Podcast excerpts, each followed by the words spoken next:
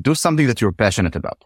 It's a tough journey. It's a long journey. So if you enter into it, make sure that you're passionate about it. And it's not just, you know, a cool thing that someone told you about. Mm-hmm. This is one thing. Uh, second, um, surround yourself with people, uh, that you trust and people that are positive. It's a tough journey again. So you need positivity along the journey. And maybe the third part is don't get excited or depressed too often about you know the highs and lows. It's a roller coaster. Welcome to 20 Minute Leaders. Just sit back, relax, and learn from the leaders of today. It's a journey. Each one is different, unique, inspiring. Let's get started. 20 Minute Leaders is a proud supporter of Make a Wish Israel and Tech to Peace, and is in proud collaboration with Secret Chord Ventures, J Ventures, Riverside FM, Fusion VC, Birthright Excel, J Impact, Leap, Google for Startups, and Hippo, and in media partnership with CTech. Hello and welcome to another episode of 20 Minute Leaders. Today I'm with Guy Bejarano, co founder and CEO of SafeBreach. SafeBreach is an offensive cybersecurity company for the service of defense. It is the world's most widely used breach and attack simulation platform and the pioneer to set this category in Gartner. The company's patented platform provides a near real time hacker's view of an enterprise's security posture to proactively predict attacks, validate security controls, and improve security operations center analyst response capabilities. Guy founded SafeBreach together with Itzik Kotler in 2014 prior to founding the company. Bejarano has worked as a CISO and LivePerson, and Kotler has spent time in 8200 unit in the IDF as a hacker. The company is in rapid growth and have raised $106 million to date. It has tripled its employees number in the past nine months, currently with over 150, and they have over 100 major customers. Guy Bejarano, welcome to 20 Minute Leaders. Thank you so much for being here with me. How are you? I'm doing great, Michael. Thanks for having me. Thank you so much for being here, Guy. Um, today, you're the co-founder and CEO of SafeBreach, uh, an amazing, amazing company. We just discussed how I have uh, quite a few friends who've walked through your corridors, um, looking at breach and attack simulations, cybersecurity, um, obviously a, a world that, that, that is dear to my heart and that I'm excited to unfold a little bit with you over these 20 minutes. Uh, but your journey doesn't start here. You've acted as a um, executive in the security field in LivePerson and mass technologies. And so looking, you know, qu- quite a bit of a journey. And so I'd love to start there, Guy, you know, tell me a little bit about your own interaction with the security world. Where does this all start from for you? What draws you into it? Well, actually, what draws drew me into the security space, uh, it was by accident. Um, when I say accident, I mean literally by accident. I had an accident that kind of took my course course off uh, going into the pilot's course in the Israeli Air Force onto security. Uh, so I, I had no idea what I'm getting into. That was back in the 90s, a long, long time ago, and I fell in love in this, um, you know, um, um, space that was evolving back then in the days and did a lot of uh, amazing stuff in the during the service time with a lot of uh, security around the avionics and weapon systems and things like that. Um, build the red team in the Air Force, uh, which was very contradiction to the the um, um, back in the days uh, the perception of uh, offense and defense, and really try to leverage uh, a new perception um, to the benefit of the defenders. And through that grew into, as you said, you know, a few CISO roles, um, and build SafeBreach, uh, started about eight years ago. Wow. So that's in a nutshell. So tr- drawing on your positions as CISO and in a few organizations, multinational or global organizations, what were some of the key insights that, that you had with you as you were going through those journeys that led to the formation of SafeBreach? Well, I would say a few things. Uh, one, the CISO's role um, is very challenging in a sense that uh, I saw my my role as an executive um, as the person that needs to translate a lot of technical data into business data and and business realization of uh, what is our real risk uh, to the company? What are the drivers that can help me to support the business uh, security wise? And there was nothing in the market that really, you know, helped me to do that. So I realized that back in the days, I was a LivePerson and, and as a cloud platform, a lot of the challenges were to convince the large enterprises to move their uh, critical data uh, onto our platform. And we did that through proving our worth in security. And the way you do that is actually, you know, showing behind the curtains or under the hood and really being transparent about what what you have and let them challenge you. Uh, so I try to take that to the next level.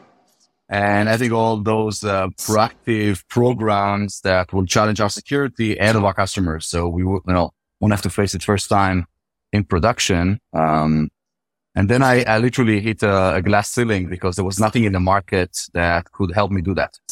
We tried to build some homegrown solutions, but none of them was, you know, scalable enough to build a program around it. And I remember that, the, um, the thing that actually got me going and building something of my own. Uh, I brought in CU White Hat Hackers. Um, and after they, they showed me, uh, four ways to hack into our system and get, uh, confidential information. Uh, I asked them about, uh, is there a fifth scenario? Is there a 10th scenario or more? And what about the four that they just found or they valid next week or next month? And they had no answer. So they said, you know, we need to retest what we just did, or maybe there is another scenario we didn't think about. We need to keep on, you know, trying. We will probably find it. And one of them um, realized what I'm trying to do. He, he actually connected me to my, my co-founder. And that's how SafeBreach actually started we're looking at at the world at that moment eight years ago, and we're looking at this idea of of um, attack simulations. You know, a red team trying to say, okay, we have you know we we know what we know, and we have perhaps solutions or you know defense mechanisms for what we already know we need to be wary of. But there's this whole world of unknown, right? This is sort of the realization that you come to. There's this whole world of unknown and there's this skill, there, there, there's these people who have the skill sets to come and challenge and test what I don't know and try to figure that out. Where is the world in position to this from a, from sort of a market education perspective? Is this a trivial concept? Is this a concept that you then have to sort of explain and educate the market? That's a great question. So first of all, I would say that um, it's not that we know what we know; it's we think we know what we you know, what we know. There's a lot of unknowns in what is supposed to be trivial. So if you take, for example, any, you know, average organization, enterprise organization today, and you will, you will ask, ask the CISO, are they susceptible to an attack that happened a few months back? If they're not using anything like SafeBreach, there's no way for them to know. So it will be guessing, kind of a hoping. So a hope strategy. Uh, what we've introduced to the market is the first time the ability to really test yourself against something that might happen and using that data to understand how good are your defenses. Uh, I think the market today really changed and shifted uh, uh, from where it was eight years ago. Uh, and you can see the latest um, announcement by the US government uh, and by CISA that actually embraces continuous validation testing uh, as part of uh, the standard for enterprise to really uh, um, increase their security efficacy and reduce risk. And, and these are concepts that we've established few years back and now becoming more and more uh, acceptable by the industry.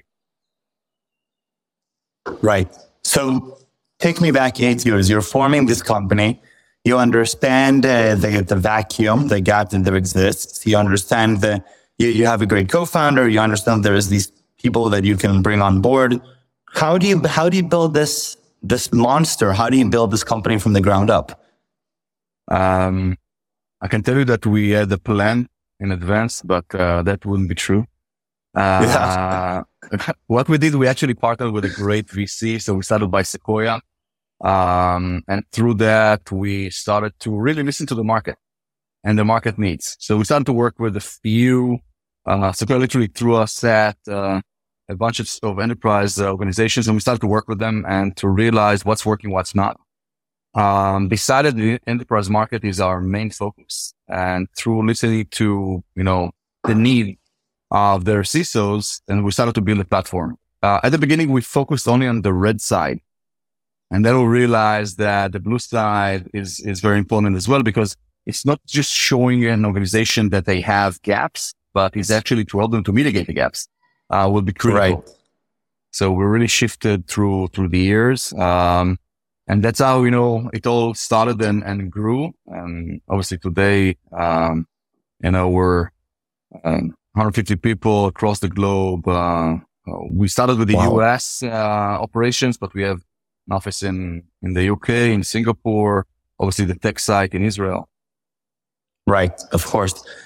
If you're taking, you know, enterprise customers or any you know, company that, that this would be relevant for. Just walk me through sort of the, the, the traditional use case of what an, what an engagement with SafeBreach would look like. And I'm sure this is something that, you know, a lot of people that aren't coming from the cybersecurity scene are curious. Okay, are, are there literally people with hoodies sitting around trying to hack into their companies and, and, and how does this whole thing happen? You know, let's, let's ground this a little bit as to what actually okay. takes place from a company perspective. Sounds good. So basically we've uh, we've built a software solution. Um, uh, it's fully automated, and the idea is that we're bringing the attack to an organization in a controlled way. So they they're using our software to really uh, play war games within their infrastructure, whether it will be mm-hmm. on-prem, cloud, whatever it is. And through doing that, uh, we have we have a few patents that we've invented that actually enables us to do that in a very fast uh, an easy way and also in a very safe, safe manner. So it doesn't impact your production. So you can actually run real uh, executables in your production uh, in a controlled way and, see, and then listen to your security controls. We do that through APIs and we listen to the controls and, and try to understand what did they see? What did they try to do? Either they try to prevent our action. Uh, did they detect it? Uh, did they send the right alert to your SOC? Uh, and we then compile all these into one image uh, that the CISO gets that shows them what their level of, of prevention and detection and how much uh, of everything we threw at them they've missed. Uh, we take all this information and look it back to the security controls so they can, you know, modify their configuration based on our attacks and make sure that next time someone launches a similar attack, they will either prevent it or detect it and actually do what their security controls intended to do. So how do they see SafeBreach? If you're looking at the CISO of those organizations and they're looking at sort of the landscape of vendors that they're working with to try and mitigate, you know, the world around them that's trying to defend their ability to operate safely in their core business. And, and what, in what way do you imagine that your customers are positioning SafeBreach in their head or in their in their sort of cognitive landscape? So we're literally kind of uh, the layer of truth. Right. Um, the actual of what will happen if they will do nothing. Yes, so yes. what what's the right. cost of avoidance? Um, right. we look at it from two different angles. One would be the, the security vendor um, and the control validation. So an average you know people talk about average of, I don't know, 70 to 100 tools used by the enterprise today, security tools. The wow. level of complexity is just enormous. Uh, they wow. have no real way to really cope with the level of that complexity. Um, sure. and what we do in a simple manner, we show them what's the efficacy of all these controls. Not just, you know, against one another, but, you know, let's say that you have 50 different instances of your, you know, the best, the best uh, next gen firewall in the industry uh, you expect that, you know, all the 60 to act the same because they're machines, right? Uh, well, guess what? Usually it's not the case. So launching the attack against all of them will show you exactly where they're falling short. Sometimes it's a configuration matter, actually, most of the time. And sometimes it's, you know, a blind spot that the vendor, specific vendor has. And then our customers can go to that vendor and actually ask for a solution. Um, the other side is coming from the threat landscape. So what we've compiled into our, into our software are all the threat actors. You want to test yourself against uh, any ransomware permutation. You want to test yourself against an APT29, the Cozy Bear, you know, from Russia. You want to test it against the Iranian, the, the Chinese, whatever threat actor out there. We will provide that within the platform and you can actually know exactly how you will cope with them, uh, when the time comes. It's a great tool for CISOs then take this information into the boardroom and actually talk about real risk. So what's our, what's the level of risk that we will impose, you know, against a ransomware attack based on our controls. So it sounds like, and you, you said this in the very, in the first sentences, you started explaining what the which is doing, you know, sort of this layer of truth is, okay, let's say when shit hits the fan, right? What actually is going to happen? What is the risk that we are positioning ourselves against? And then being able to test that in a very real way, right? I mean, that's what the whole point is. Let's actually simulate it in a, in a very real environment because this is how it would actually turn out if this was the case, right? Correct. You, how, where is Guy in all of this? If you're looking sort of at, you know, your own journey and you mentioned how it all started as an accident and then a variety of CISO roles and now an entrepreneur and, and, and CEO of and thought leader in the space where, where do you see yourself in this whole construction as a part of your own personal vision? Um, I love the question. So first of all, I'm enjoying myself because it's uh, it's all new. It's building is uh, it's literally trailblazing. It's uh, going against the, the conception of what I believe is a broken industry, very siloed sure. industry, and trying to and you know um, I can you know see you know uh, today from and after eight years, succeeding to change the, the mindset of the industry. Um, so guys enjoying that part. I really love the fact that we've managed to make a change into something that was personally for me a pain point as a CISO. Um, and we've managed to build a solution that provides an answer, a simple answer, I'd say. Um, so I'm enjoying that, that moment and I'm, I'm thinking about, okay, how can take that to the next level. So, wow if you look at your own uh, at your own trajectory as to the world that you're in, you see yourself staying in security, you know, as sort of a life mission. Is this something that that you feel, okay, this is something that I truly enjoy and passionate about, or are there different things that that you find that excite you in this world? Well, it's a combination of, first of all, security. Yes, definitely. That, you know, I've been in security for my entire adult life. And I definitely see that as a mission uh, personally for me because I don't believe in, you know, if, th- if, something is not working and if it's broken and the fact that people for years, uh, have accepted that, uh, that really, you know, kind of bugs me. And I, that, that's what, that's what, that's what I drive, my real drive.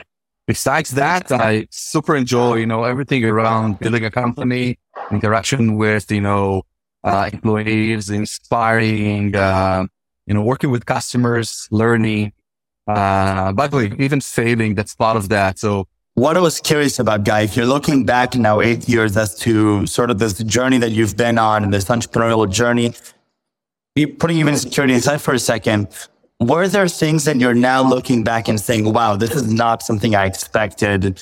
This is not how I thought it was going to feel like or be, or these are, I didn't expect these to be the challenges that I would be facing as an entrepreneur and as an executive. Do you, do you have any of those examples in mind of things that you're looking back are, wow, this is something that I didn't expect? Oh, yeah. I'd say plenty. Um, I think the, the journey is nothing that, you know, um, it turned to be nothing that I thought of, uh, in terms of, uh, expecting, you know, the, the highs and lows. Um, and I'd say daily examples of, uh, activities I didn't think that I would go through. Um, and I find, you know, today in, in, a, in a retrospective, I find as something I really enjoy. So building a company has a lot of aspects that doesn't relate, you know, to security or security market that, uh, you need to actually, uh, uh, learn and, and grow into. And I think that my personal growth also is something that I really enjoy in, in terms of, you know, being a CEO, first time CEO, um, and learning a lot through that uh, journey. Amazing. And so if you're looking now to, let's say we're, we're talking to, you know, college students, some of them are excited to start their own journey and become first time CEOs. If you had to distill your sort of your ethos now into what is something conceptually that you would advise them to consider or to think about as they're approaching this journey, what, what is, what, what would you advise to really keep in mind every day? Uh, so by the way, first of all, I do that today. So part of giving back, I uh, work with young entrepreneurs um, in multiple programs and share my, you know, my scars um, and and my experience and let them, you know, uh, at least speak from that. The few things that I would recommend any entrepreneur would be, first of all, do something that you're passionate about. it's a tough journey. It's a long journey. So if you enter into it, make sure that you're passionate about it and it's not just, you know, a cool thing that someone told you about. Mm-hmm. This is one thing. Uh, second, um, surround yourself with people, uh, that you trust and people that are positive. It's a tough journey again. So you need positivity along the journey. And maybe the third part is don't get excited or depressed too often about, you know, the highs and lows. It's a roller coaster. Some days you wake up and say like, what the hell have I done? And some, in other days you think you, you're on top of the world, you know, uh, uh, take it down a notch and in both ways. I love it. Guy, I really want to thank you uh, for two fronts. One, for joining this show and for spending this time with me, but also for, for the amazing work that you're doing uh, uh, with SafeBreach. It's, uh, it's really um, inspiring for others on the side, and I'm putting myself in that category to see this journey of yours and, and, and what you've built and, and the concept behind it and the the excellency that that SafeBreach represents. And uh, and I personally know this just from from friends who've walked through your own corridors. You know this culture of excellency and and where you're how you're pushing the envelope. And so I I really want to thank you for for coming here and for spending this time. And uh, stay safe and stay healthy. Thank you, Guy. Michael, thank you very much for having me. It was fun podcast. Thank you.